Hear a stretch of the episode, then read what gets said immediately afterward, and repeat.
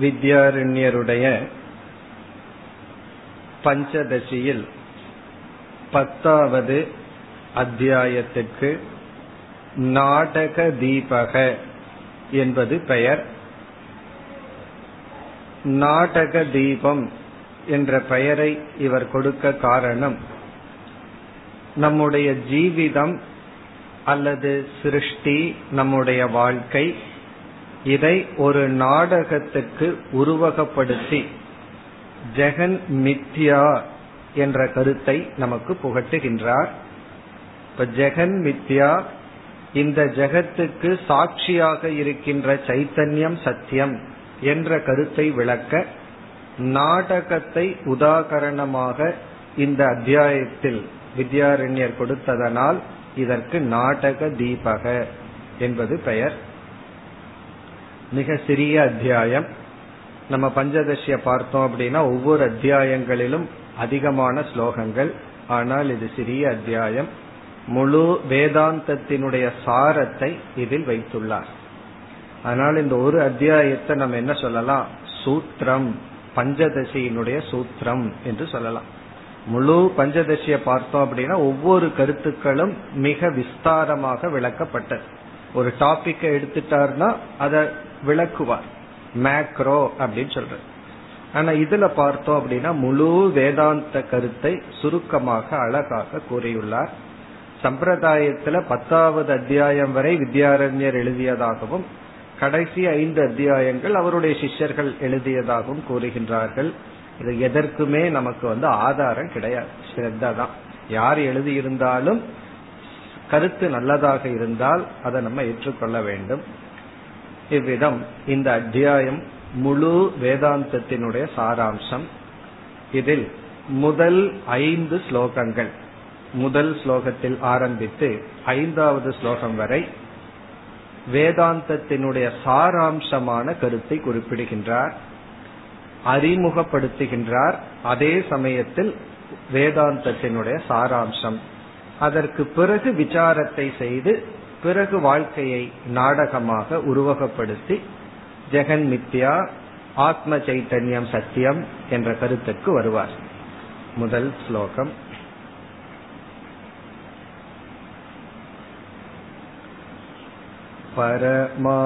परमात्वयानन्त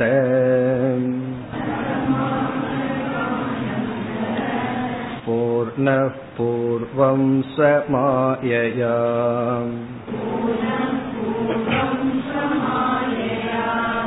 स्वयमेव जगद्भूत्वा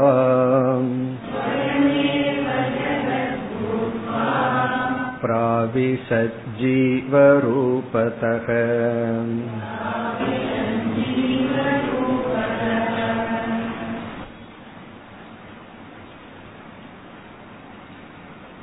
முதல் ஸ்லோகமே மிக அழகான ஸ்லோகம்.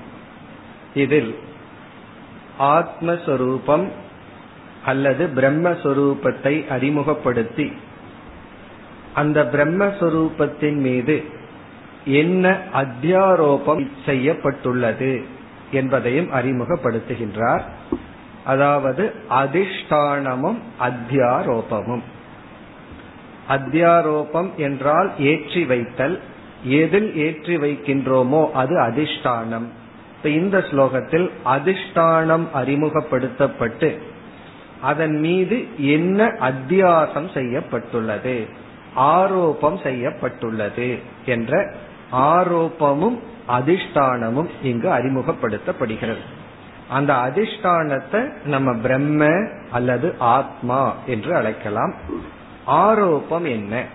அதாவது ஜீவன் அறியாமையில செய்யறத அத்தியாசங்கிற வார்த்தையில பயன்படுத்துவோம்.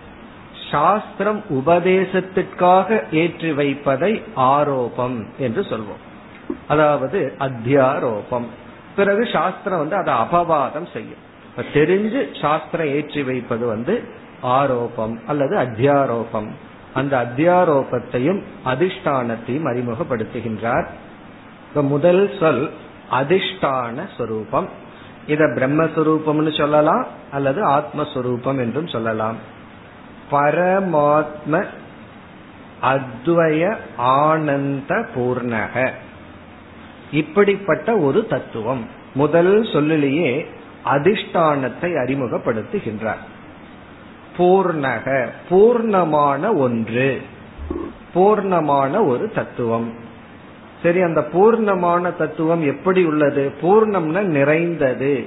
மீண்டும் நிறைக்க முடியாத அளவு நிறைந்தது.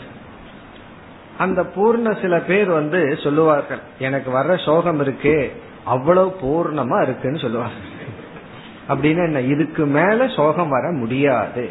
இதுக்கு மேல கஷ்டம் வர முடியாது. ஆகவே இங்க ஆனந்த பூர்ணக ஆனந்தத்தால் நிறைந்த சுரூபம். சரி இப்படி எவ்வளவு இருக்கு? அத்வய இரண்டற்ற. இரண்டற்ற ஆனந்தத்தால் ஆனந்த சுரூபமாக பூர்ண இருப்பது யாருன்னா? ஆத்மா. அந்த ஆத்மாவுக்கு முதல் அடைமொழி பரம ஆத்மா மேலான ஆத்மா. இப்ப ஒரு பரமாத்மா அந்த பரமாத்மான்னு சொல்லும் பொழுதே இந்த இடத்துல வந்து பரம்ங்கிற சொல்லுக்கு கடந்தது அப்படின்னு எடுத்துட்டோம்னா பஞ்ச கோஷத்துக்கு கடந்த பரமாத்மானா ஜீவஸ்வரூபம் ஆத்மஸ்வரூபம். இந்த மூணு பிரபஞ்சத்துக்கு கடந்த ஆத்மா அப்படின்னு சொன்னா பிரம்மஸ்வரூபம். அப்போ பிரபஞ்ச திரயத்துக்கு பரமமா இருக்குதுன்னா பிரம்ம சரீர திரயத்துக்கு பரமமா இருந்ததுன்னா ஆத்மா அப்படிப்பட்ட பரமாத்மா அந்த பரமாத்மா அத்வயம் இரண்டற்றதாக ஆனந்த சுரூபமாக பூர்ணமாகவும் உள்ளது. இப்ப இந்த இடத்துல நம்ம வந்து பிரம்மன் அப்படின்னு எடுத்துக்கோம் ஏன்னா இவர் வந்து ஜீவ அதிஷ்டானம் ஜெகத் அதிஷ்டானம்னு பிரிக்காம ஒரே ஒரு அத்வயம்னு சொல்லிட்டார். இப்ப இருக்கிறது இப்படி ஒரே ஒரு பிரின்சிபிள் தான். இருக்கிற ஒரே ஒரு பிரின்சிபிள் அதைத்தான் நாம பிரம்ம பரபிரம்ம நிர்குண பிரம்ம அப்படின்னு சொல்லுவோம். இப்ப இப்படிப்பட்ட பரபிரம்மன் என்ன செய்ததா? பூர்வம்.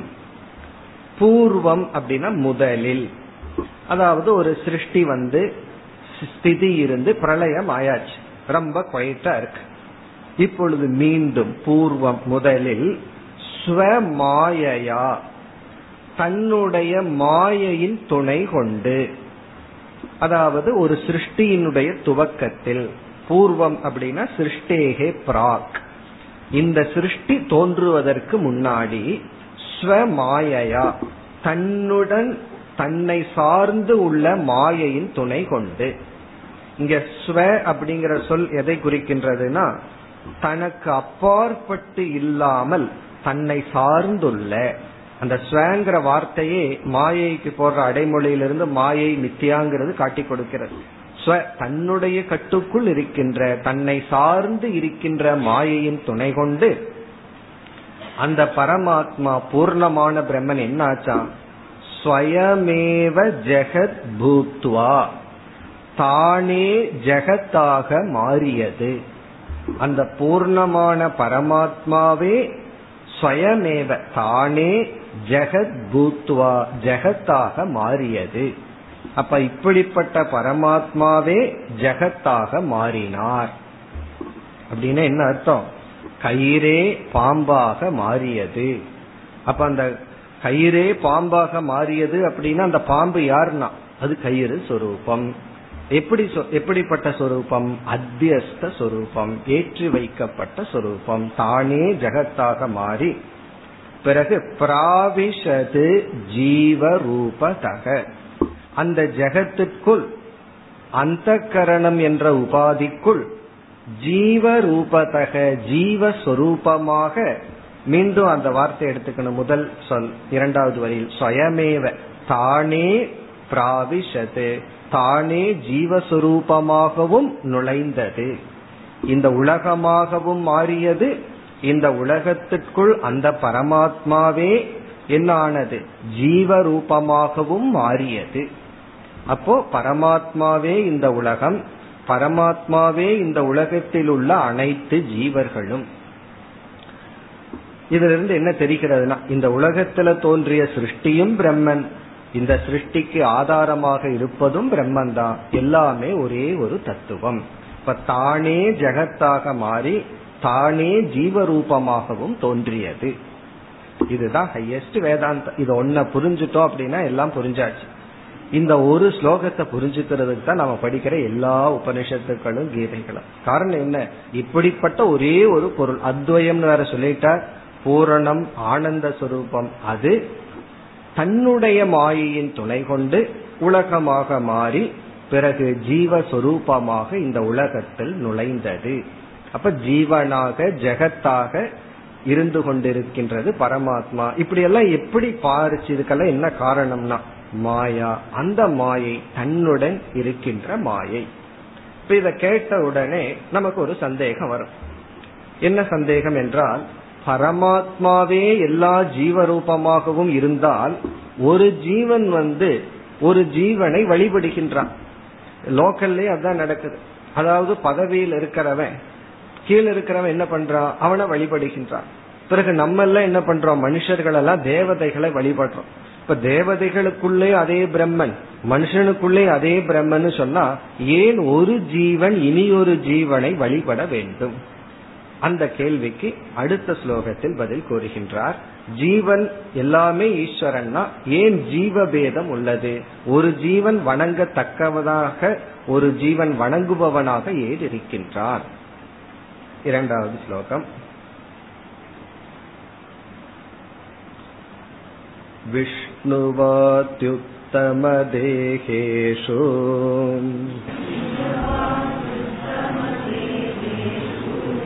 प्रविष्टो देवता भवत्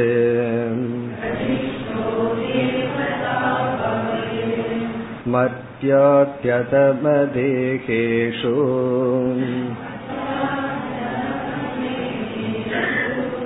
स्थितो भजति देवताम्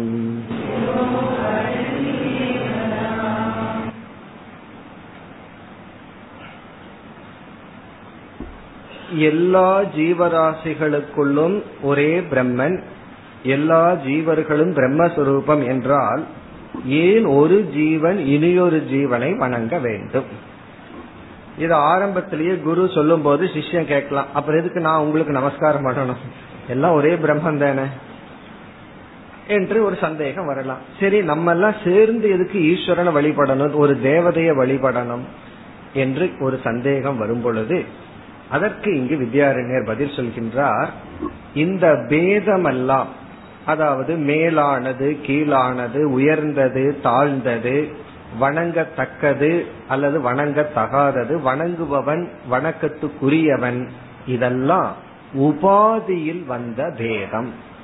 ஷரீரத்தில் வந்த பேதமே தவிர அதற்கு ஆதாரமாக இருக்கின்ற பிரம்மனிடம் இருக்கின்ற பேதம் அல்ல. ஆகவே இந்த பேதம் உண்டு. அது உபாதி நிமித்தம். மேலான உபாதி கீழான உபாதி என்ற உபாதியில் தான் இந்த நிமித்தம். அதனாலதான் இந்த வேற்றுமை என்று கூறுகின்றார். அதுக்கு ஒரு உதாகரணத்துடன் சொல்கின்றார். விஷ்ணுவாதி உத்தம தேகேஷு பிரவிஷ்டக தேவதா அபவது. இங்க வந்து சப்ஜெக்ட் வந்து அந்த பூர்ணம் பிரம்ம அந்த பூர்ணமான பிரம்மனானது விஷ்ணு ஆதி விஷ்ணு முதலிய. இங்க சிவன் பிரம்மா இந்திரன் வாயு அக்னி போன்ற முதலிய உத்தம தேகேஷு உத்தமமான தேகத்திற்குள். அந்த உத்தமமான தேகம் வருவதற்கு காரணம் உத்தமமான கர்ம புண்ணிய கர்மம் புண்ணிய கர்மத்தினால வந்த அடைந்த அந்த தேகத்திற்குள் பிரவிஷ்டக. அந்த பிரம்மன் உள்ளே நுழையும் பொழுது தேவதா அபவது தேவதையாக மாறுகின்றது. அந்த பிரம்மன் மேலான உபாதி சரீரத்திற்குள் விஷ்ணு முதலிய சரீரத்திற்குள் நுழையும் பொழுது தேவதையாக மாறுகின்றது. பிறகு மர்த்தியாதி அதம தேகேஷு. மர்த்தியகன மனிதன். மர்த்திய அதம முதலிய கீழான தேக தேகேஷு தேகத்திற்குள். மனிதன் முதலிய கீழான தேகத்திற்குள் ஸ்திதக. இருக்கும் பொழுது பிரவிஷ்டக. உலை நுழையும் பொழுது தேவதாம் பஜதி. அவன் அந்த தேவதைகளை வழிபட ஆரம்பிக்கின்றான். அப்ப வந்து ஆள்பவன் ஆட்சி செய்யப்படுபவன்கிற பேதம் வந்து பிரம்மனிடம் இல்லை அந்த சரீரத்துல தான் இருக்கு. அப்படி ஒரு சரீரத்துல நுழையும் பொழுது வணங்கத்தக்கதாக இனி ஒரு சரீரத்திற்குள் நுழையும் பொழுது வணங்குபவனாக என்ற பேதம் வந்துள்ளது. அப்ப வந்து இங்க எதுல பேதம் இருக்கு எதுல பேதம் இல்லை. உபாதியில தான் பேதம் இருக்கு. மித்தியாவுக்குள்ள பேதம் இருக்கு. சத்தியத்தில் பேதம் இல்லை. அதாவது சர்க்கரையில பல இனிப்புகள் செய்திருந்தால் சர்க்கரையில பேதம் இல்லை. பிறகு வந்து எதுல பேதம் அப்படின்னா அந்த சைஸ் ஸ்வீட்டினுடைய சைஸ்ல தான் பேதம். அதாவது நாம ரூபத்துல தான் வேற்றுமை உண்டே தவிர அல்லது பிளேவர்னு ஒண்ணு இருக்கே அதுலதான் வேற்றுமை உண்டே தவிர சேம் ஸ்வீட் விதவிதமான பிளேவர் சில சமயம் வந்து விதவிதமான பேக்கிங் தான் இருக்கும். பிளேவரும் கூட இருக்காது. அப்போ விதவிதமான பேக்கிங் அதுலதான் வேற்றுமையே தவிர ஆதாரத்தில் இல்லை. அப்போ மித்யாவுக்குள்ள வேற்றுமைனா மித்யாவே மித்யா. நீ அதுல இருக்கிற வேற்றுமை சத்தியம்னு கேள்வி வந்துருமோ? அது வராது. இப்ப இவ்விதம் இந்த முதல் ஸ்லோகத்தில் பரமாத்மா என்ற ஒரு தத்துவம் அந்த தத்துவம் தன்னுடைய மாயா என்ற ஒரு சக்தியின் துணை கொண்டு ஜெகத்தாக மாறி ஜீவனாகவும் மாறியதுனர். பிறகு பரமாத்மாவே ஜீவன் சொன்னா ஏன் ஒரு ஜீவன் ஒரு ஜீவனை ஒரு ஜீவன் வணங்குகின்றான்னு சொன்னா அந்த ஜீவ உபாதியினுடைய வேற்றுமையினால் அப்படின்னு சொன்னார். இனி அடுத்த ஸ்லோகத்தில் அபவாதத்தை செய்கின்றார் சாதனையை அறிமுகப்படுத்துகின்றார். நம்மெல்லாம் பந்தப்பட்டவர்களாக இருக்கின்றோம். அந்த பந்தத்திலிருந்து மோட்சத்தை அடைய சாதனை என்ன? என்றால் இவர் எந்த ஒன்றை அத்தியாரோபம் சாஸ்திரம் நமக்கு செய்ததோ அல்லது நாம் எதை அத்தியாசம் செய்தோமோ. நமக்கு ஒரு கேள்வி வரலாம் எதுக்கு சாஸ்திரம் அத்தியாரோபம் பண்ணணும்னு? சாஸ்திரம் நம்ம கிட்ட சொல்லும் நீ அத்தியாசம் பண்ணினதுனால நான் அத்தியாரோபம் பண்றேன். நீ அத்தியாசம் பண்ணாம இருந்திருந்தா நான் எதுக்கு அத்தியாரோபம் பண்றேன்? ஆகவே நாம் செய்த அத்தியாசத்திற்கு சாஸ்திரம் செய்த அத்தியாரோபத்தை எப்படி அபவாதம் செய்ய வேண்டும்? அபவாதம்ங்கிறது சர்ஜரி மாதிரி ரொம்ப கவனமா செய்யணும். அவசரப்பட்டு அபவாதம் பண்ணிட்டோம் அப்படின்னா அப்புறம் வந்து அது நமக்கே டேமேஜ் ஆயிரும். அந்த அபவாதம் பிளஸ் சாதனையை அறிமுகப்படுத்துகின்றார் மூன்றாவது ஸ்லோகம். अनेकजन्मभजनात् स्वविचारं चिकीर्षति विचारेण विनष्टायाम् मायायां शिष्यते स्वयम्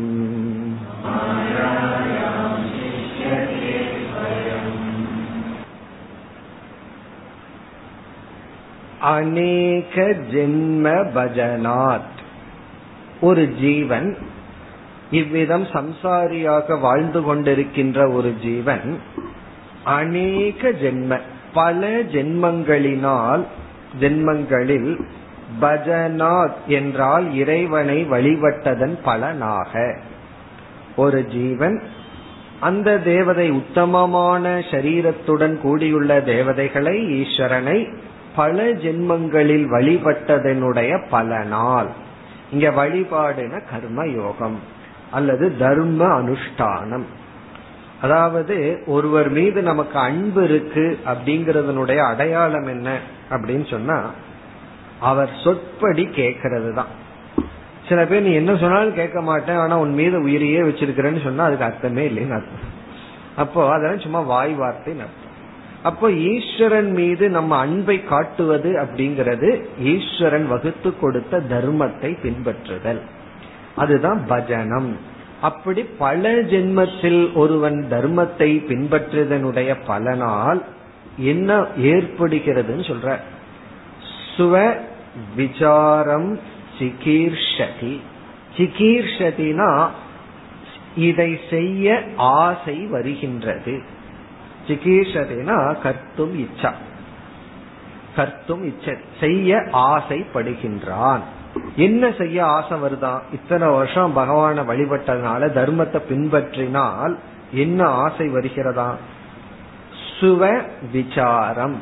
ஸ்வ விசாரம்னா தன்னை பற்றிய உண்மையை அறிய ஸ்வஸ்வரூப ஞானார்த்தம் விசாரம். தன்னுடைய சொரூபத்தை தெரிந்து கொள்ள ஆசை இவனுக்கு வருகின்றது. ஸ்வவிசாரம்னா தன்னை பற்றியே விசாரம் செய்யும். இப்பெல்லாம் நம்ம பர விசாரம் தான் பண்ணிட்டு இருப்போம். அவ யாரு இவ யாரு? ஊர்வம்பு பேசுறதுன்னு என்ன விசாரம்னு அர்த்தம்? மத்தவங்க நம்ம விசாரம் பண்ணுவாங்க. எங்கேயும் ஸ்வ விசாரம் நடக்குது. ஆனா அவரவர்கள் இடத்துல கிடையாது. அப்படியே ஸ்வ விசாரம் நடந்தாலும் தன்னுடைய அனாத்ம சுரூபத்துலதான் விசாரம் நடக்கும். என்னுடைய இது இப்படி நான் படிச்சது அப்படின்னு சொல்லி இங்கு வந்து பல வருஷம் தர்மப்படி வாழ்ந்தால் பல வருஷம் தர்மப்படி வாழ்ந்தா என்ன பலன் கிடைக்குது அப்படின்னு சொல்றாருன்னா பல வருஷம் வாழ்ந்ததனுடைய பலன் என்னுடைய உண்மை சொரூபம் என்னன்னு தெரிஞ்சுக்கிறதுக்கு ஆர்வம் வருதான். அது வரைக்கும் தன்னுடைய பொய்யான சொரூபத்தை தான் தெரிஞ்சுக்க விரும்புகின்றார்கள். தன்னுடைய உண்மை சொரூபத்தை தெரிஞ்சுக்கிறதுக்கு யாருக்குமே விருப்பம் இருக்கிறது. அதாவது நம்ம இடத்துல ஒரு குறை இருக்கு. அது உண்மையாவே இருக்குன்னு வச்சுக்கோமே. யாராவது அந்த குறைய சொன்னா நமக்கு என்ன வருது? கோபம் வருது. இதுல இருந்து என்ன தெரியுதுன்னா நம்முடைய சொரூபத்தை தெரிஞ்சுக்கிறது விருப்பம் இல்லை. காரணம் என்ன? நம்ம என்ன பத்தி அப்படி சொல்றோம் அப்ப நம்முடைய சொரூபத்தை நம்முடைய அந்த கரண சொரூபத்தையே தெரிஞ்சுக்க விருப்பறதில்லை. அப்படி இருக்கையில் சில பேர்த்துக்கு உடல்நிலை சரியில்லாம போயிட்டா ஒரு அம்மாவுக்கு அப்படித்தான் உடல்நிலை சரியில்லை ஏதோ மயக்கமா வந்துட்டு இருந்தது. டாக்டர் வந்து டெஸ்ட் பண்ணுங்கன்னு சொன்னா மாட்டேன்னு சொல்லிக்கிறாங்க ஏதாவது சொல்லிட்டா. டெஸ்ட் பண்ணி ரிசல்ட்ல உனக்கு இது இருக்கு அது இருக்குன்னு சொல்லிட்டா என்ன? அப்படின்னு பயந்துட்டே டாக்டர்கிட்ட போகலாம் காரணம் என்ன? ஸ்தூல சரீர சுரூபத்தையே தெரிஞ்சுக்கிறதுக்கு ஒரு பயம். என்ன டாக்டர் வந்து ஏதாவது நோய் சொல்லி விடுவார்கள் அப்படின்னு பயந்துட்டு இப்ப இருக்கிற வரைக்கும் ஓடுற வரைக்கும் ஓடிட்டு தெரிஞ்சுக்க வேண்டாம் அப்படின்னு. ஸ்தூல சுரூபமே தெரிஞ்சுக்கிறதுக்கு பயம்னா தன்னுடைய ஆத்மஸ்வரூபத்தை தெரிஞ்சுக்கணும்னா எவ்வளவு தைரியம் வேணும் எவ்வளவு புண்ணியம் வேணும். அதனாலதான் ரொம்ப அழகா சொல்றார். பல ஜென்மத்தில தர்மப்படி வாழ்ந்ததனுடைய பலனால் ஸ்வஸ்வரூபம் சிகீர்ஷதி. ஒரு ஜீவனுக்கு நான் உண்மையில் யார் என்ற ஒரு விருப்பம் அதை பற்றிய விசாரிக்க வேண்டும் என்ற விருப்பமானது தோன்றுகிறது. சரி அதுக்கப்புறம் இவன் விசாரம் பண்றான்னு வச்சுக்கோமே என்ன ஆகுமா விசாரேன. இங்க விசாரம்ங்கிறது சாதனை. அந்த விசாரம் வர்றதுக்கு ஒரு சாதனை இச்சா. சிகீர்ஷா. விசாரம்ங்கிறது கடைசி சாதனை. அந்த விசாரத்தை இவன் செய்யணும்னா அதையே தூண்டுவது இச்சா. சரி அந்த இச்சையை உருவாக்குவது யாருன்னா? அநேக ஜென்ம பஜனா தர்மம். அப்ப தர்மம் வந்து இச்சைய கொடுக்குது இச்சை விசாரத்தை கொடுக்குது இனி விசாரேன. அப்படி விசாரம் செய்யும் பொழுது மாயாயாம் வினஷ்டாயாம். மாயையானது நாசம் அடையும் பொழுது மாயையானது மித்யாவாக ஆக்கப்படும் பொழுது மாயையினுடைய நாசம் அப்படிங்கிறது அதனுடைய சொரூப ஞானம். அதாவது பிரம்ம சொரூப ஞானத்துல பிரம்ம பிராப்தி ஜெகத் சொரூப ஞானத்துல ஜெகத் நிவர்த்தி. ஒரு சொரூப ஞானத்துல ஒன்று பிராப்தி இனி ஒரு சொரூப ஞானத்தில் அதனுடைய நிவர்த்தி நமக்கு கிடைக்கும் அதுதான் மாயாயாம் வினஷ்டாயாம். மாயையானது வினாசத்தை அடையும் பொழுது. அதாவது பாம்பினுடைய சொரூபத்தை தெரிஞ்சுக்கும் போது பாம்பு டிசப்பியர் ஆயிரும். பிறகு கயிறினுடைய அதிஷ்டானத்தினுடைய சொரூப ஞானத்தை அடையும் போது அதை நம்ம அடையிறோம். ஏன்னா நம்ம பக்கத்திலேயே இருக்கு. அப்படி வினஷ்டாயாம் என்ன மீதி உள்ளது? இங்க வந்து மாயையினுடைய நாசத்தையும் ஏதோ ஒன்றினுடைய லாபத்தையும் சொல்றாரு. அது என்ன? ஸ்வயம் சிஷ்யதே. சிஷ்யதேனா மீதி இருக்கின்றது. அது வந்து லாபமாக இருக்கின்றது. என்னன்னா ஸ்வயம். தான் மட்டும். தான் மட்டும் எஞ்சி உள்ளது. அப்ப விசாரம் வந்து ஒன்ன நீக்குது ஒன்ன கொடுக்குது. இந்த ரெண்டையும் சொல்ற ஒன்னு லாபம் ஒன்னு நஷ்டம். ப்ராஃபிட் அண்ட் லாஸ்ங்கிறது இங்கதான் பொருந்தும் பிசினஸ்ல பொருந்தாது. இங்கதான் ஹண்ட்ரட் பர்சன்ட் பொருந்தும் ஒன்னு ப்ராஃபிட் ஒன்னு லாஸ் லாஸ் ஆகிறது மாயை ப்ராஃபிட் ஆகிறது வந்து ஸ்வயம். தான் மட்டும். சிஷ்யதேனா அவசிஷ்யதே எஞ்சி உள்ளது. இப்ப விசாரம் செய்யும் பொழுது தான் மட்டும் எஞ்சி உள்ளது. மீதி இருக்கின்ற மாயையானது நீக்கப்படுகின்றது. இந்த நீக்கப்படுவது அதுதான் அபவாதம். இந்த மாயையும் மாயையின் துணை கொண்டு எதெல்லாம் உருவாக்கப்பட்டதோ அதெல்லாம் நீக்கப்படுகின்றது. இனி அடுத்த ஸ்லோகத்தில் வேறொரு கருத்துக்கு வருகின்றார் நான்காவது ஸ்லோகம்.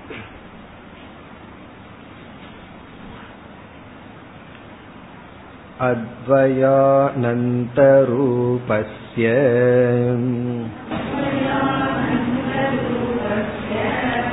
सद्वयत्वं च दुःखिता बन्धप्रोक्तस्वरूपेण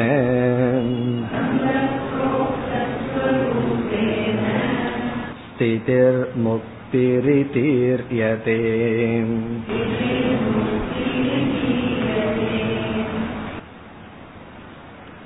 இந்த ஸ்லோகத்தில் பந்த மோக்ஷ லட்சணத்தை கூறுகின்றார் பந்த லட்சணம் அல்லது முக்தி லட்சணம் முக்தியினுடைய லட்சணம் என்ன பந்தத்தினுடைய லட்சணம் என்ன கக பந்தக கக மோக்ஷக அதுக்கான பதில்.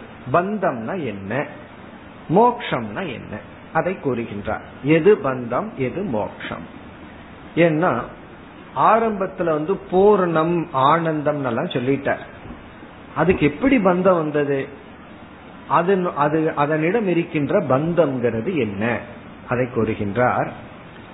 அத்வய ஆனந்த ரூபஸ்ய. இப்படிப்பட்ட சொரூபத்துக்கு எப்படிப்பட்ட சொரூபம் ரூபம்னா தன்மையுடைய சொரூபத்திற்கு அத்வயமான இரண்டற்ற ஆனந்த இரண்டற்ற ஆனந்தமான சொரூபத்திற்கு எது பந்தம்? அந்த பிரம்மத்திற்கு பந்தமா இருப்பது என்ன என்றால் சத்வயத்துவம் துக்கிதாச்ச பந்தக புரோக்தக. ஜஸ்ட் ஆப்போசிட் அத்வயம் அப்படிங்கிறது சத்வயம் அப்படிங்கிறார். இரண்டற்றது இரண்டாகும் பொழுது. இரண்டற்ற ஒன்றை இரண்டாக புரிந்து கொள்ளும் பொழுதும் ஆனந்த ரூபக ஆனந்தமானதை துக்கிதா துக்கமாக நினைப்பதும் பந்தக புரோக்தக பந்தம் ஆகின்றது அதாவது இரண்டற்று ஆனந்தமாக இருக்கின்ற ஒன்றிடம் இரண்டாக இருப்பதையும் துக்கமாக இருப்பதையும் பார்ப்பதே பந்தம். இப்ப பந்தம் அப்படின்னா எது பந்தக புரோக்த? புரோக்தகன சொல்லப்படுகின்றது. எது பந்தம்னு சொல்றோம்? இரண்டற்றதை பலதாகவும் ஆனந்தமான ஒன்றை துக்க சொரூபமாகவும் உணர்வது பார்ப்பது நினைப்பது பந்தம். இப்ப துக்கிதா ஆனந்தசிய துக்கிதா. ஆனந்தமாக இருப்பதற்கு துக்கத்தன்மையை கொடுப்பது பந்தம். இரண்டற்றதாக இருக்கின்ற ஒண்ணுக்கு சத்வயத்துவம் பலதாக அதை பார்ப்பது பந்தம். அப்ப பந்தம் அப்படின்னா துக்கம் துவைதம். இதுதான் பந்தம். இவர் கொடுக்கிற லட்சணம் வந்து துவைதமும் துக்கமும் பந்தம். துதியாத்தி பயம் பவதி. உபனிஷத் வாக்கியம். இருமையிலிருந்து பயம் வருகின்றது. அந்த இருமை பந்தம். அந்த பயம்ங்கிறது துக்கம். சரி மோக்ஷங்கிறது என்ன? இது பந்தத்துக்கு லட்சணம். மோக்ஷத்துக்கு என்ன லட்சணம்? ரொம்ப அழகான லட்சணம். சொரூபேன ஸ்திதிகி முக்திகி முக்திகி என்பது சொரூபேன ஸ்திதிகி சொரூபத்தில் இருத்தல். தன்னுடைய சொரூப ஸ்திதிகி சொரூபேன ஸ்திதிகினா தன்னுடைய யதார்த்த சொரூபத்தில் இருத்தல். இதி ஈரியதே. இவ்விதம் சொல்லப்படுகின்றது. இப்ப பந்தம் அப்படின்னா என்ன? மோக்ஷம் முக்தி அப்படின்னா என்ன? தன்னுடைய சொரூபத்துல இருக்கிறது தான் முக்தி. சொரூப தியாக பந்தக தன்னுடைய சொரூபத்தை விடுவது பந்தம். தன்னுடைய சொரூபத்துல இருக்கிறது முக்தி. உடனே என்ன சொரூபம்? முதல் வரியில சொல்லி இந்த அத்தியாயத்தினுடைய ஆரம்பத்திலையும் சொன்னார் இந்த ஸ்லோகத்துல முதலிலையும் சொல்ற அத்வய ஆனந்த ரூபஸ்ய. இரண்டற்றதாக ஆனந்தமாக இருப்பதுதான் முக்திகி. ஏன்னா இரண்டற்றது அப்படின்னு சொன்னா சில பேர்த்துக்கு பயம் வந்துடும் யாருமே இல்லையா? அப்படின்னா பயம் வந்துடும் உடனே ஆனந்தம். இரண்டற்ற ஆனந்தம் சொல்லும் ஏன்னா எல்லாத்துக்கும் துதியம் வேணும். இரண்டாவது வேணும். அட்லீஸ்ட் ரகல பண்றதுக்காவது ஒரு இரண்டாவது ஆள் வேணும். சில பேர் சொல்லுவாரு நீ இல்லைன்னா வீடே ஒரே மாதிரி இருக்கு. திட்டுறதுக்கோ சண்டை போடுறதுக்கோ ஆள் இல்லைன்னு சொல்லுவார்கள். அப்படி இரண்டு அப்படிங்கிறது வந்து பந்தம். ஏகம் அப்படின்னா முக்தி. அந்த ஏக்கத்துல நம்ம பயந்துட்டு இருக்கிறோம். அதனால வந்து ஏகம் பிளஸ் ஆனந்தம். இப்ப ஏகானந்தம் அப்படின்னு அர்த்தம். அது ஏகாந்தம்ங்கிறது வேற. இது ஏகானந்தம் சொல்லுவோம் ஏக்கத்துல ஆனந்தமா இருக்கிறது தான் முக்தி. தனிமையில் ஏகத்தில் சந்தோஷமாக இருத்தல். ஸ்திதிகி முக்திகி ஈரியது. இப்படி சொன்ன உடனே நமக்கு உடனே அடுத்த ஆகாங்ஷ என்ன? இதுதான் பந்தம். இதுதான் முக்தின்னு சொன்ன உடனே அடுத்த ஸ்லோகத்துல பந்த காரணம் பந்த நிவர்த்தி உபாயத்தை கூறுகின்றார் இப்படிப்பட்ட பந்தத்திற்கு என்ன காரணம் இந்த பந்தத்தை நீக்குவதற்கு என்ன உபாயம் இதை குறிப்பிடுகின்றார் ஐந்தாவது ஸ்லோகம் अविचारकृतो बन्धः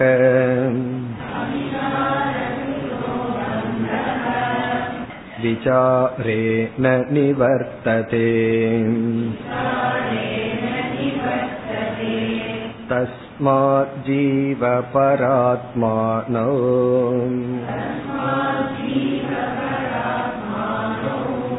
सर्वदैव विचारयेत्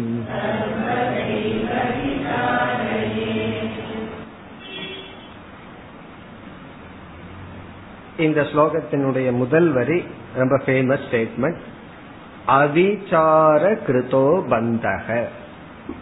பந்தக என்பது கிருதக செய்யப்பட்டுள்ளது வந்தது உருவாக்கப்பட்டது. பந்தம் வந்து தோன்றியது. எதனால் தோன்றியது? எப்படி உருவாக்கப்பட்டது? அவிச்சார கிருதக அவிச்சாரத்தினால் உருவானது பந்தம். அவிச்சாரத்தினால் உருவாக்கப்பட்டது பந்தம். இது ரொம்ப முக்கியமான வார்த்தை. இது மட்டும் நம்ம சரியா புரிஞ்சிட்டோம். வேதாந்தத்துக்குள்ள தப்பே பண்ண மாட்டோம் அவிச்சார கிருதோ பந்தக. ஏன்னா பல மதவாதிகள் பந்த காரணத்தை கேட்டோம் அப்படின்னா ஜென்மாந்திர கர்ம வினைன்னு ஆரம்பிப்பார். அது எத்தனையோ வருஷம் ஜென்ம கர்ம வினைன்னு எத்தனையோ காரணம் சொல்வார்கள். அதெல்லாம் பின்னாடி சொல்ற காரணம். பந்தத்திற்கு என்ன காரணம்? அதுக்கு முன்னாடி பந்தம்னா என்ன? அதை ஏற்கனவே சொல்லியிருக்கார். ஒன்றை இரண்டாக்குவதும் ஆனந்தத்தை துக்கமாக்குவதும் பந்தம். சரி அந்த ஒன்று எப்படி இரண்டானது? ஆனந்தம் எப்படி துக்கமானது? அப்படின்னு சொன்னா அது வந்து அவிச்சார கிருதக அது விசாரமின்மையினால் செய்யப்பட்டது பந்தக. அப்ப பந்தத்துக்கு காரணம் விசாரமின்மை. விசாரமின்மை அப்படின்னா என்ன அர்த்தம்? விசாரமின்மையினால வந்தது அப்படின்னு சொன்னா அறியாமையினால் வந்தது. ஏன்னா அந்த விசாரத்தினால அறிவு வரும். விசாரத்தினால அஜானம் நீங்கும். அவிச்சார கிருத்தக அப்படின்னா விசாரம் செய்யவில்லை. விசாரம் செய்யவில்லைன்னா அங்க அஜானம் இருக்குன்னு அர்த்தம். விசாரம் பண்ணாதான் அஜானம் போகும். அப்போ அஜானத்தை நீக்காததுனால் வந்த வினை. அஜானத்தை நீக்காததுனால வந்ததுன்னா அஜானத்தினாலதான் பந்தம் வந்தது. இப்ப பந்த காரணம் வந்து அஜானம் என்ன அஜானம் ஸ்வ அஜானம் ஆத்ம அஜானம் தன்னை பற்றி தெரியாததுதான் பந்த காரணம். அதனாலதான் சிஷ்யனுக்கு வந்து என்ன லட்சணம்? ஒரு குரு வந்து சிஷ்யனை சோதிக்கிறார் அப்படின்னா என்ன சோதிப்பார் தெரியுமோ? இவன் என்னென்ன புஸ்தகம் எல்லாம் படிச்சு வச்சிருக்கிறார்? என்னென்ன குவாலிபிகேஷன் இருக்குன்னு சோதிக்க மாட்டார். சரியான ஆசிரியர் சரியான சிஷ்யன் வேணும்னா அவரை சோதிக்கிற ஒரே ஒரு டெஸ்ட் என்னன்னா அவனுக்கு தனக்கு தெரியலங்கிறது தெரிஞ்சிருக்கா? அவ்வளவுதான். அதத்தான் பார்ப்பார். அவனுக்கு தெரியலங்கிறது குருவுக்கு தெரியும். அது அவனுக்கு தெரிஞ்சிருக்கா அவ்வளவுதான். அது தெரிஞ்சதுன்னா அவன் சிஷியன் ஆயிட்டான் தனக்கு தெரியல அப்படிங்கறது தெரிஞ்சிருக்கு. ஆனா நார்மலா சிஷி என்ன பண்ணுவாரு? இம்ப்ரெஸ் பண்ணணும்னு சிஷி தெரியாததெல்லாம் தெரிஞ்ச மாதிரி காமிச்சிட்டு இருப்பான் குரு கிட்ட தனக்கு வந்து தெரியாம இருக்கும். அதெல்லாம் தெரியற மாதிரி எல்லாம் சொல்லிட்டு இருப்பான் ஷோ பண்ணிட்டு இருப்பான். அதை ஷோ பண்ண பண்ண குரு வந்து மனசுக்குள்ள அவனை அபவாதம் பண்ணிட்டே இருப்பார். சாஸ்திரத்துக்குள்ள போய் அபவாதம் பண்றதுக்கு முன்னாடி சிஷியனை அபவாதம் பண்ணிட்டு இருப்பார். ஓகே இவனை கொஞ்சம் தூரத்துல வைப்போம். இன்னும் கொஞ்ச நாள் ஊரெல்லாம் சுத்தி ஒரு உண்மையை கண்டுபிடிச்சிட்டு வந்து என்ன உண்மை நான் தனக்கு ஒண்ணும் தெரியல அப்படிங்கிற உண்மைய நாலு விஷயம் தெரிஞ்சு இந்த உண்மையை தெரிஞ்சிட்டு வரட்டுன்னு நீக்கி வைப்ப ஆகவே இங்க வந்து அபிச்சார கிருத்தக பந்தக. பந்தம் அப்படிங்கிறது அஜானத்தினால் வந்தது. அப்ப சிஷ்யன் வந்து என்ன கண்டுபிடிக்கணும்னா தனக்கு தெரியவில்லை. ஐ ஆம் ஃபூல் அப்படிங்கறது தெரிஞ்சுக்கணும். மத்தவங்கள முட்டாள் முட்டாள்னு திட்டிட்டு இருந்தவன் தன்னை பார்த்து திட்ட ஆரம்பிச்சுக்கணும். என்னைக்கு எனக்கு ஒன்றும் தெரியவில்லை. பிறகு சில பேர்த்துக்கு ஏதோ ஒரு புண்ணியத்துல அது தெரிஞ்சிடும். எனக்கு ஒன்னும் தெரியலதான் நான் முட்டாள் தெரிஞ்சுப்பான். பிறகு வேற விதத்துல முட்டாளா இருப்பார். என்ன முட்டாள்? இந்த முட்டாள்தனத்தை எப்படி நீக்கணுங்கிறதுல ஒரு முட்டாள்தனம் இருக்கும். அதை சரிப்படுத்துகின்றார். விசாரேன நிவர்த்ததே. இந்த பந்தமானது விசாரத்தினால் தான் நீக்கப்படும். சரியான அறிவினால் தான் இந்த பந்தத்தை நாம் நீக்க முடியும். அப்ப ஞான பசி வேண்டும். ஞான பசியை நீக்குவதற்கு இவன் உணவை நாட வேண்டும். ஞான பழம்ங்கிறது என்னங்க? அங்க ஞான பழம்ங்கிறது அறிவு தான் அதைத்தான் அங்க கதையில அப்படி எல்லாம் பழம்னு சொல்லியிருக்காரு. அப்படி ஞான பழம்ங்கிறது போல ஞான பசி இவனுக்கு வர வேண்டும். இப்ப விசாரேன. விசாரேன நிவர்த்ததே. விசாரத்தினால் இந்த பந்தமானது நீக்கப்படுகின்றது. இது உண்மையாக இருக்கின்ற காரணத்தினால். தஸ்மாத் ஆகவே. ஆகவேங்கிற வார்த்தை ரொம்ப ஹெவியான வார்த்தை. இந்த தஸ்மாத் இருக்கே அதுக்கு ரொம்ப இங்க ஸ்ட்ராங்கான வார்த்தை. அதாவது எதனால் நம்முடைய பந்தம் அஜானத்தினால் உள்ளதோ யாது காரணத்தினால் விசாரத்தினால் தான் அந்த அறியாமை நீங்கி நமக்கு முக்தி கிடைக்குமோ அந்த காரணத்தினால் ஜீவ பராத்மானவ் ஜீவஸ்வரூபத்தையும் பரமாத்ம சொரூபத்தையும் சர்வதா ஏவ எப்பொழுதுமே விசாரையே ஒரு சாதகன் விசாரிக்க வேண்டும். விசாரித்து அந்த உண்மையை உணர வேண்டும். விசாரித்து மோட்சத்தை அடைய வேண்டும். சர்வதா ஏவன கண்டிப்பாக எப்பொழுதும் விசாரித்துத்தான் ஆக வேண்டும். இந்த ஏவ அப்படிங்கறத எடுத்து கடைசியில போட்டோம்னா அதை விட நல்லா இருக்கும். விசாரையே ஏவ. சர்வதா அப்படிங்கறதுக்கு வந்து கமிட்மெண்ட் முழுமையாக அப்படின்னு எல்லா நேரத்திலயும் கிடையாது. எல்லா நேரத்திலயும் கொஞ்சம் கவனமா புரிஞ்சுக்கணும். சமையல் பண்ணும்போது சாப்பிடும் போதும் நடக்கும் போதும் அப்படி அர்த்தம் கிடையாது. முழுமையாக சர்வதா அப்படின்னா வித் கமிட்மெண்ட் ஒரு முழுமையாக ஃபுல் டைம் அப்படின்னு சொன்னா நான் ஃபுல் டைம் ஜாப் பண்றேன் அப்படின்னு என்ன அர்த்தம்? எயிட் ஹவர்ஸ் அப்படின்னு அர்த்தம். மீதி நேரத்துல வந்து அது இந்த ஜாபுக்கு இவர் தன்னை தயார்படுத்திக் கொள்கிறார். அப்படி விசாரையே தேவை. அதாவது ஏவ வந்து சர்வதா பக்கத்துல போட்டோம் அப்படின்னா இந்த ஏவ மூணு இடத்துல போடலாம் இங்க. சர்வதாங்கிற இடத்துல போட்டோம் அப்படின்னா கமிட்மெண்ட்டுடன் தான் விசாரிக்க வேண்டும். விசாரையே தேவைன்னா விசாரம் செய்துதான் ஆகணும். எதையாவது விசாரம் பண்ணிட்டு இருந்தா அதனால எடுத்து பரமாத்மானவுக்கு பக்கத்துல போட்டோம் அப்படின்னா ஜீவ பரமாத்மாவை தான் விசாரம் பண்ணி ஆகணும். இந்த சப்ஜெக்ட் மேட்டரை தான் விசாரம் பண்ணணும். முழுமையாகத்தான் முழு ஒப்படைப்புடன் வித் கமிட்மெண்டோட விசாரம் பண்ணணும். விசாரம் பண்ணித்தான் ஆகும் அதான் இந்த ஏவகாரத்துக்கு அப்படி ஒரு அழகு இருக்கு. அங்கங்க போட்டு நம்ம வந்து அதனுடைய எம்பசைஸ் எடுக்கணும்.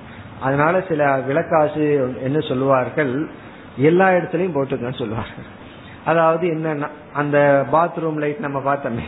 ரெண்டு பாத்ரூம் கட்டி இடையில ஒரு ஓட்டை போட்டு ஒரு லைட் போட்டுருவார்கள். காரணம் ரெண்டுக்கும் போய் அப்படி இந்த ஒரு லைட் ரெண்டு இடத்துக்கும் போறதா போல இந்த ஏவகாரத்தை எல்லா இடத்துக்கும் போட்டுக்கணும். போட்டு எல்லா இடத்துலயும் தேவைப்படும். இந்த பொருளைத்தான் விசாரம் பண்ணணும். முழுமையாக விசாரம் பண்ணணும். விசாரம் செய்துதான் ஆக வேண்டும். இப்படி இவர் அறிமுகப்படுத்தி உள்ளார் முதல் ஐந்து ஸ்லோகத்தில் முழு வேதாந்தத்தினுடைய சாராம்சத்தை சுருக்கமாக கூறி. அதனாலதான் இந்த பத்தாவது அத்தியாயத்தை முதல்ல படிக்கூடாதுன்னு அர்த்தம். முதல்ல படிச்சோம்னா என்ன புரியும்? முதல் ஸ்லோகமே புரிய. முதல் ஸ்லோகத்தை புரியணும்னா முதல் அத்தியாயத்தை முழுமையா படிச்சாகணும். ஃபர்ஸ்ட் சாப்டர் படிச்சாதான் முதல் ஸ்லோகத்தில் இருக்கிற ஒவ்வொரு சொல்லுமே நமக்கு விளங்கும்.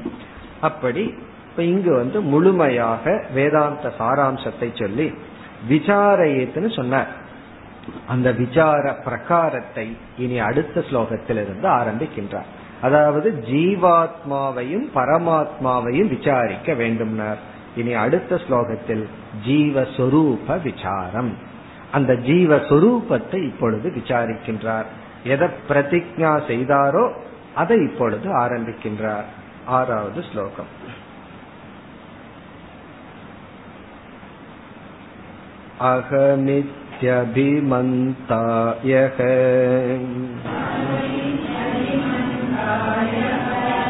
कर्तासौ तस्य साधनम्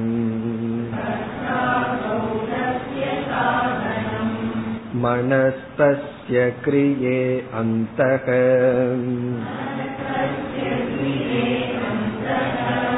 बहिर्वृत्तिक्रमोत्थिते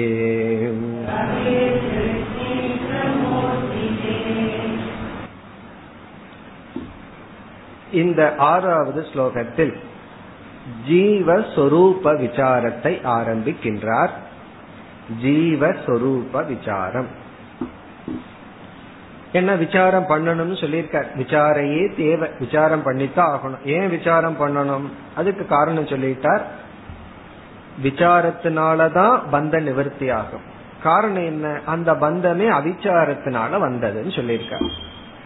இங்கு அந்த ஜீவஸ்வரூப விசாரத்தில் மூன்று கருத்துக்களை இந்த ஸ்லோகத்தில் குறிப்பிடுகின்றார். முதல் கருத்து ஜீவ லட்சணம் ஜீவனுடைய லட்சணத்தை குறிப்பிடுகின்றார். ஜீவ லட்சணம் அப்படின்னு சொன்னா யாரோ ஒருத்தர் லட்சணம் அர்த்தம் அல்ல நம்முடைய லட்சணம் நம்முடைய லட்சணத்தை சொல்ற இதுதான் உன்னோட லட்சணம்பா அப்படின்னு சொல்றார். ஜீவ லட்சணம் இரண்டாவது ஜீவசிய கரணம். ஜீவனுக்கு என்ன இன்ஸ்ட்ருமெண்ட் பிரதானமா இருக்கு? அவங்கிட்ட இருக்கிற ஒரு இன்ஸ்ட்ருமெண்ட் என்ன? பெரிய இன்ஸ்ட்ருமெண்ட் என்ன? இந்த கிராமத்துல பார்த்தோம்னா கையில உங்ககிட்ட ஒரு பெரிய அருவாள் இருக்கும். அதுதான் அவன் கையில இருக்கிற ஒரு பெரிய இன்ஸ்ட்ருமெண்ட் அதை மரத்தை வெட்டுவான் சில சமயம் ஆளையும் வெட்டுவான். அப்போ அவன் கையில இருக்கிற ஒரு பெரிய இன்ஸ்ட்ருமெண்ட் என்ன? அவன் கையில் இருக்கிறதே அருவாள் தான். அதே போல ஜீவனிடம் இருக்கின்ற ஒரு பெரிய இன்ஸ்ட்ருமெண்ட் என்ன? எதை வச்சுட்டு எல்லாம் பண்ணிட்டு இருக்கான்? சில சமயங்கள்ல சொல்றமல்ல அவனுக்கு பணம் வந்திருக்கு அதனாலதான் ஆடிட்டு இருக்கான்னு சொல்றமல்ல அப்போ அவன் கையில இது இருக்கிறதுனாலதான் எல்லா ஆட்டமும்.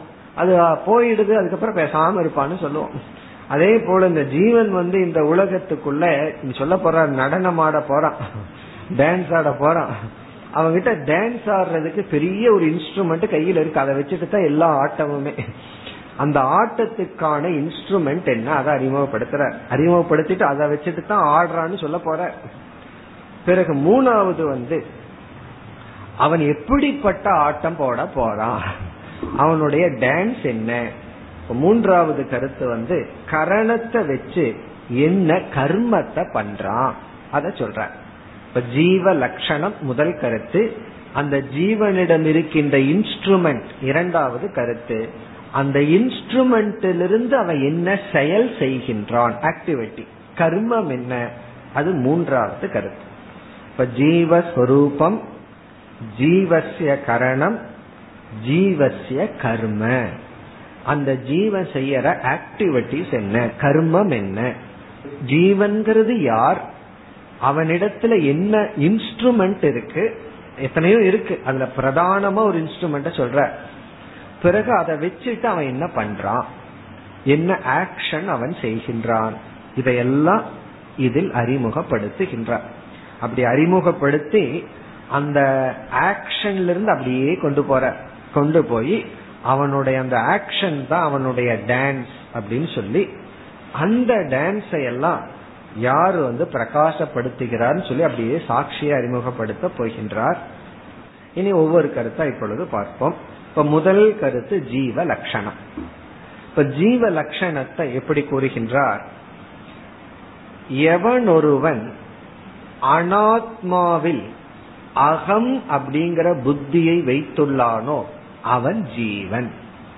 இப்ப ஜீவனுக்கு லட்சணம் சொல்றது அனாத்மாவில அகம் அப்படிங்கிற புத்தியை உடையவன். அனாத்மான இந்த இடத்துல சரீரம் ஷரீரத்துல அகம் அப்படிங்கிற புத்தி. இந்த சரீரத்தினுடைய சொரூபம் வந்து கர்ம சொரூபம். ஏதாவது பண்ணிட்டு இருக்கும் சரீரம். சும்மா இருக்க. ஏதாவது பண்ணிட்டு இருக்கும் இப்ப சரீரத்துல அபிமானம் வச்ச உடனே சரீரத்தினுடைய கர்மம் அவனுடைய கர்மமாகி அந்த கர்மத்தை நான் செய்தேன் அப்படின்னு சொல்றான். ஆகவே இங்க சுருக்கமா என்ன சொல்ற ஜீவக அப்படின்னு அறிமுகப்படுத்துற. அனாத்மாவில அபிமானம் வச்சு அனாத்மாவினுடைய கர்மத்தை தன்னுடைய கர்மமா பாவித்து அதை நான் செய்கின்றேன்னு எவன் சொல்றானோ அவன் ஜீவன். இப்ப யார் ஜீவன்? கர்த்தாதா ஜீவன். அதை எப்படி அறிமுகப்படுத்துகின்றார்? அகம் இதி அபிமந்தா. அகம் இது நான் என்று அபிமந்தா. மந்த்ரு மந்தா அப்படின்னா கருதுபவன். அபிமந்தா. இந்த அபிங்கிறது வந்து ரொம்ப ஸ்ட்ராங்கான அர்த்தம். அதனாலதான் அபினிவேஷகங்கிற இடத்துல அந்த அபிங்கிற வார்த்தை பயன்படுத்த ரொம்ப ஸ்ட்ராங் ரொம்ப உறுதியாக அபிமந்தா. நான் என்று உறுதியாக நினைப்பவன். இங்க ஒரு வார்த்தையை சேர்த்திக்கணும். அனாத்மனி ஷரீரே. அனாத்மாவான ஷரீரத்தில் அனாத்மாவான ஷரீரத்தில் நான் என்கின்ற ஒரு அபிமானி யக கர்த்தா. யக அசௌ கர்த்தா. எவனொருவன் அப்படி அபிமானித்திருக்கின்றானோ அசௌ கர்த்தா. அந்த கர்த்தா நம்ம ஒரு வார்த்தையை சேர்த்து பூர்த்தி செய்யணும். ஜீவக இத்தியுச்சதே. அந்த கர்த்தா ஜீவன் என்று அழைக்கப்படுகின்றான். எவனொருவன் அனாத்மாவான சரீரத்தில் நான் என்கின்ற ஒரு அபிமானத்தை வைத்து எக கர்த்தா கர்த்தாவாக தன்னை பாவித்திருக்கின்றானோ சக அசௌ ஜீவக அவன்தான் ஜீவன். இப்ப ஜீவன் அப்படிங்கிறவன் அனாத்மாவான சரீரத்தை நான் நினைச்சு தன்னை கர்த்தான்னு நினைப்பவன். அவன் தான் ஜீவன். சரி இது வந்து ஜீவனுடைய லட்சணம். இப்படி கர்த்தாவா நினைக்கிறது தான் சம்சாரம். ஏன்னா கர்த்தான்னு சொன்னா உடனே போக்தா ஆயிருவான் அந்த கர்த்தாவுக்கு சம்சாரம் இருக்கு போக்தாவுக்கு சம்சாரம் இருக்கு. இதெல்லாம் எக்ஸ்டென்ஷன் இதெல்லாம் அதை தொடர்வது. இனி தஸ்ய அவனுக்கு இப்படிப்பட்ட ஜீவனுக்கு இந்த மாதிரி கர்த்தாவாகுவது போக்தாவாக இருப்பது சம்சாரியா இருப்பது மற்றவங்களுக்கு சம்சாரத்தை கொடுப்பது மற்றவங்களிடம் சம்சாரத்தை வாங்கிக் கொள்வது இப்படி எல்லாம் எல்லாம் பண்ணிட்டு இருக்கான் எல்லாத்துக்கும் தஸ்ய சாதனம். இந்த இடத்துல சாதனம்ங்கிற சொல்லுக்கு கரணம் பொருள். அவனிடம் இருக்கின்ற இன்ஸ்ட்ருமெண்ட் என்ன? இதெல்லாம் பண்றதுக்கு காரணம் சாதனம் மனக மனக அப்படின்னா அந்த கரணம் மனமும் புத்தியும். இங்க அவரை அறிமுகப்படுத்துறது மைண்ட அறிமுகப்படுத்துறார். அவனுக்கு இதெல்லாம் பண்றதுக்கு காரணம் என்னன்னா மனசுதான். நம்ம சாதாரணமா சொல்லுவோம் எல்லாத்துக்குமே மனசுதான் காரணம். ஒரு துக்கம் வரும்போதோ சுகம் வரும்போதோ வெளி விஷயங்கள்ல எத்தனையோ மாற்றம் நடக்குது. எல்லாம் மனசு தானே காரணம். மனசு நல்லா இருந்துட்டா எல்லாத்தையும் ஏத்துக்கலாம் நம்ம சாதாரணமா அட்வைஸ் பண்ணுவோம். அதான் சொல்ற தஸ்ய சாதனம் மனக அவனிடத்துல இருக்கிற ஒரே ஒரு சாதனம் மனசுதான். அப்படின்னா அவன்கிட்ட இருக்கிறது மனசாதான் சரி பண்ணிட்டா ஹீஸ் ஓகே அந்த மனசை அவனுக்கு கொஞ்சம் கரெக்ட் பண்ணி கொடுத்துட்டோம் அப்படின்னா ரைட் இல்ல அவனை சம்சாரி ஆக்கணும்னா வேற விதத்துல மனசை கரெக்ட் பண்ணணும். இல்ல அப்படியே விட்டா அவன் சம்சாரி. அப்படி மனதுதான் அவனிடத்தில் உள்ள சாதனம். அப்படின்னா கரணம். இது வந்து அவனிடத்துல இருக்கிற இன்ஸ்ட்ருமெண்ட் இந்த இடத்துல மனம் அப்படின்னா நம்முடைய அந்த கரணம். மனம் சித்தம் புத்தி அகங்காரம் எல்லாம் சொல்லுவோமே அந்த அகங்காரத்தை பிரிச்சுட்ட அந்த அகங்காரத்தை பிரிச்சு ஜீவன் போட்ட மீதி இருக்கிற அம்சத்தை எல்லாம் மனம் அப்படிங்கறது தான் அவங்கிட்ட இருக்கிற இன்ஸ்ட்ருமெண்ட் பிறகு அந்த மனசு வந்து கையை காலை பயன்படுத்துது இந்திரியத்தை பயன்படுத்துது அது வேற. அதெல்லாம் மனசுக்கு இருக்கிற இன்ஸ்ட்ருமெண்ட் பிரதானம் மனசு தான் சரி இனி மனசை வச்சுட்டு இவன் என்ன பண்ணிட்டு இருக்கான்? மனதிடமிருந்து இவன் உருவாக்குகின்ற கர்மம் என்ன? மூன்றாவது பாயிண்ட் அவனுடைய அந்த அந்த கரணத்திலிருந்து தோன்றுகின்ற செயல் என்ன? கர்மம் என்ன? அதை அறிமுகப்படுத்தி விளக்குகின்றார். அந்தர்பகிஹி விருத்தி கிரமா உத்திதே. இவனிடமிருந்து கிரியே. கிரியே அப்படின்னா அந்த இடத்துல திவச்சனம் இரண்டு விதமான கிரியை. அதாவது மனதை இவன் வைத்து கொண்டு இரண்டு விதமான ஆக்டிவிட்டிஸை இவன் செய்யறானா இவனிடமிருந்து இரண்டு விதமான கர்மம் உற்பத்தி ஆகின்றது. அதனாலதான் கிரியா கிரியே. கிரியேனா இரண்டு விதமான கர்ம.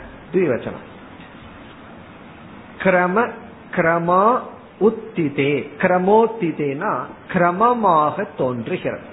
இந்த ரெண்டு விதமான கிரியையுமே ஆர்டர்ல வருதான் முதல்ல இந்த கிரியை அடுத்தது இந்த கிரியை அப்படின்னு இரண்டு விதமான கர்ம மனதின் துணை கொண்டு இவன் செய்கின்றான். அந்த கிரியையை அறிமுகப்படுத்துறார். அந்தர் பகிர் விருத்தி. அந்தர் விருத்தி பகிர் விருத்தி அப்படின்னு சொல்லி மனதில் தோன்றுகின்ற எண்ணங்களை இப்பொழுது வித்யாரண்யர் இரண்டா பிரிக்கிறார். அந்தர்விருத்தி விருத்தி பகிர் விருத்தின்னு பிரிக்கிறார். அதாவது மனதின் துணை கொண்டு எண்ணிக்கொண்டு இருக்கின்றான். மனதுல எண்ணங்களை உருவாக்குவது தான் இவன் செய்யற வேலை. மனசு இவன் கையில் இருக்கு வச்சுட்டு என்ன பண்றான்? எண்ணங்களை உருவாக்கி கொண்டு இருக்கின்றான். எண்ண ஓட்டங்கள் தான் அவனிடம் நடக்கின்ற. அப்ப ஜீவனிடம் நடக்கின்ற கிரியை என்னன்னா எண்ண ஓட்டங்கள். அதுதான் கிரியை. எண்ணத்தினுடைய தாட் ஃப்ளோ எண்ண ஓட்டங்கள். அந்த எண்ண ஓட்டத்தை ரெண்டா பிரிக்கிறாரு. அந்தர் விருத்தி பகிர் விருத்தி. உள்ளே உள்ள விருத்தி வெளியே உள்ள விருத்தி. வெளி விருத்தி உள் விருத்தி. வெளியேன்னு சொல்ல வேண்டாம். உள் விருத்தி வெளி விருத்தி அப்படின்னு பிரிக்கின்றார். அந்தர் விருத்தி பகிர் விருத்தி. கிரமா கிரமோத்திதேன கிரமமாக தோன்றுகின்ற கிரியே ஸ்தக. இரண்டு விதமான கிரியையானது உள்ளது. அவனிடம் இருக்கின்றது. இது கொஞ்சம் நம்ம இப்ப வேகா இருக்கு. அது என்ன அந்தர்விருத்தி பகிர்விருத்தி? அது என்ன இரண்டு விருத்திங்கிறதுல இவர் இங்க தெளிவுபடுத்தவில்லை. அடுத்த ஒரு சில ஸ்லோகத்துல தெளிவுபடுத்த போற. இதுதான் அந்தர்விருத்தி இது பகிர்விருத்தின்னு தெளிவுபடுத்த போகின்றார். அதுக்கு முன்னாடி இவர் எப்படி டெவலப் பண்றாருங்கிறத நம்ம பார்த்துருவோம். அதாவது ஜீவனுடைய லட்சணத்தை கோரி. அந்த ஜீவனிடம் மனம் அப்படிங்கிறது பிரதானமான ஒரு இன்ஸ்ட்ருமெண்ட் இருக்கு. அந்த இன்ஸ்ட்ருமெண்ட் மூலமா இவனிடத்துல வர்ற கிரியையெல்லாம் இருக்கே. அது வந்து என்ன ஓட்டங்கள். அந்த எண்ண ஓட்டங்கள் இரண்டாக பிரிக்கப்படுகிறது. அதுவும் ஆர்டரா இருக்கு. ஒன்றை தொடர்ந்து இனி ஒன்று வருகின்றது. அப்படி ஆர்டரா ரெண்டு எண்ண ஓட்டங்கள். ஒன்று அந்தக இனி ஒன்னு பகிஹி அப்படின்னு பேர் கொடுத்துட்டார். ஆனா இந்த இடத்துல அந்தக பகிஹிங்கிறத எப்படி புரிந்து கொள்ள வேண்டும்? விருத்திங்கிறதுக்கு அடைமொழி தான் அந்தர் பகிர் விருத்தி. உள் விருத்தி வெளி விருத்தி. இங்க உள் வெளி அப்படிங்கிறது எப்படி என்றால் உண்மையிலேயே இரண்டு விருத்திகளும் உள்ளதா இருக்கு. அந்த கரணத்துக்குள்ளதான் எல்லா விருத்தியும் இருக்கு. வெளி விருத்தினா உடலுக்கு வெளியே எண்ணம் உள் விருத்தினா உடலுக்கு உள் எண்ணம் அப்படி பொருள் அல்ல. இப்போ உள் விருத்தி வெளி விருத்தி அப்படிங்கிறது எல்லா விருத்திகளும் ஒரு ஆங்கிள் அந்தக உள்ளதா இருக்கு. பிறகு எந்த அடிப்படையில் அந்தக பகிர் விருத்தின்னு சொல்றாருன்னா பகிர் விஷயத்தை கிரகிக்கும் விருத்தி பகிர் விருத்தி. வெளியே உள்ள விஷயங்களை எந்த ஒரு எண்ணம் கிரகிக்குதோ அது வெளி விஷயம். வெளி விருத்தின்னு சொல்றோம். வெளியே உள்ள விஷயமும் நமக்குள்ளதான் நடக்குது அது வேற விஷயம். அப்போ விருத்திக்கு விஷயம் பாஹ்ய வஸ்துவா இருந்தா பகிர் விருத்தி விருத்திக்கு விஷயம் வந்து அந்த கரணமாகவே இருந்தால் அது வந்து அந்தர்விருத்தி. அதாவது அடுத்த ஸ்லோகத்துல நம்ம தெளிவா பார்க்க போறோம் அகம் விருத்தி இதம் விருத்தின்னு விருத்திய ரெண்டா பிரிக்கிறோம். அகம் விருத்தி இதம் விருத்தின்னு எண்ணத்தை ரெண்டா பிரிக்கிறோம். எந்த எண்ணம் நான் அப்படின்னு சொல்லுதோ நான் ஜீவன் சொல்லுதோ அதெல்லாம் அகம் விருத்தி. எந்த எண்ணமானது வெளி விஷயத்தை பார்த்து இது பானை இது மனிதன் அப்படின்னு சொல்லுதோ அது வந்து இதம் விருத்தி பாஹ்ய விருத்தி. எந்த எண்ணம் வந்து நான் கர்த்தான்னு சொல்லுதோ அதெல்லாம் அந்தர்விருத்தி அகம்பிருத்தி.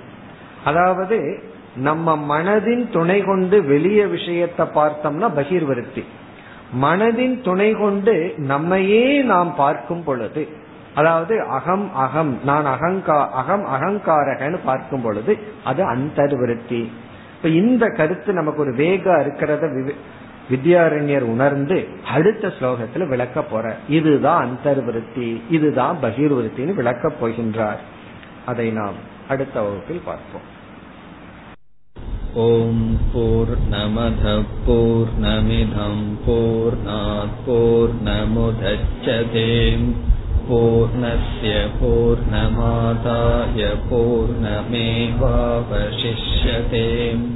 ॐ शान्ति शान्ति शान्तिः